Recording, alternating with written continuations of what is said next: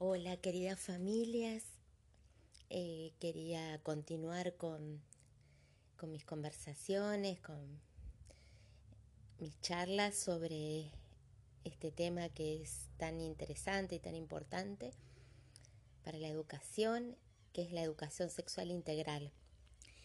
Y quería comenzar con el tema del cuerpo, conocimiento y el cuidado del cuerpo.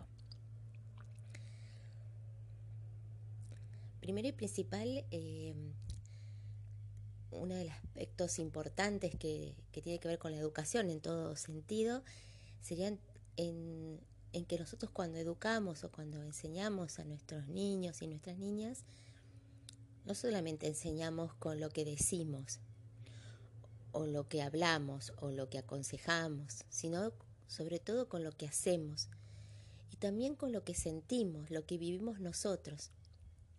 Los niños y las niñas son como esponjas, eh, están como abiertos a, a descubrir el mundo y atentos a lo que los cuidadores o los que lo aman, los que lo acompañan, hacen, dicen, piensan y sienten.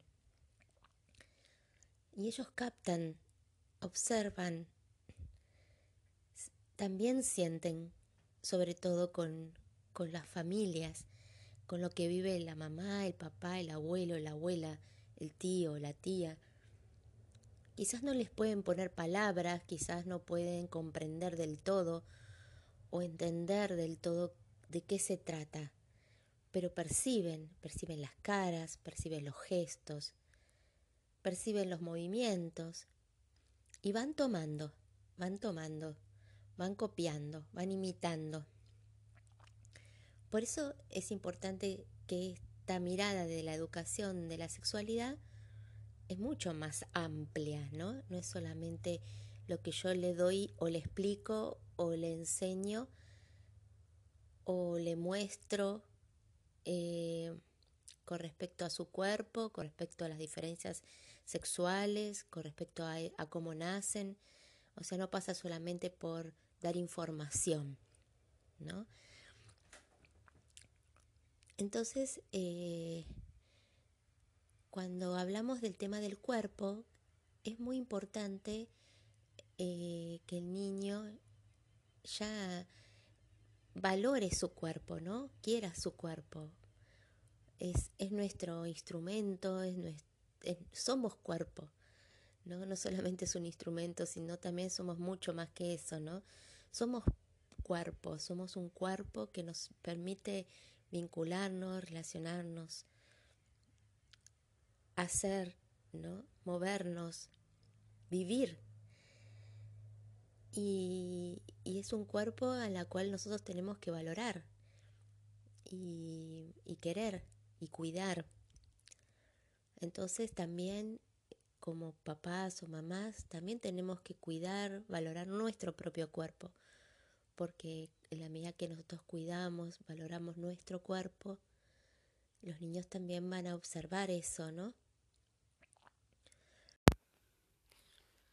Los mandatos de la historia, de nuestra historia, las creencias hacen que también no tengamos un buen vínculo con nuestro cuerpo. las ideas de belleza, eh, hay que estar flaca, eh, hay que estar eh, linda, el pelo teñido, los, formatos de belleza, ¿no? El hombre fuerte, musculoso, todos esos formatos hace que nosotros también no tengamos un vínculo agradable con nuestro cuerpo. y, y nos, nos enojamos, comentamos, estoy horrible, eh, estoy gorda, nos burlamos. Eh, y esas vivencias también se transmiten a los niños y a las niñas.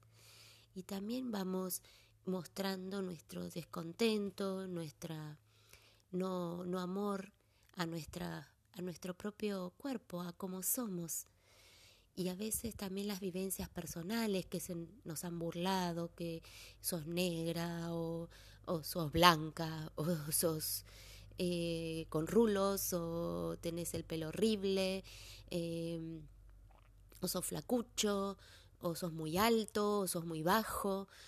Eh, todas esas em, experiencias, eh, muchas veces sin darnos cuenta, las volvemos a transmitir a nuestros niños y nuestras niñas.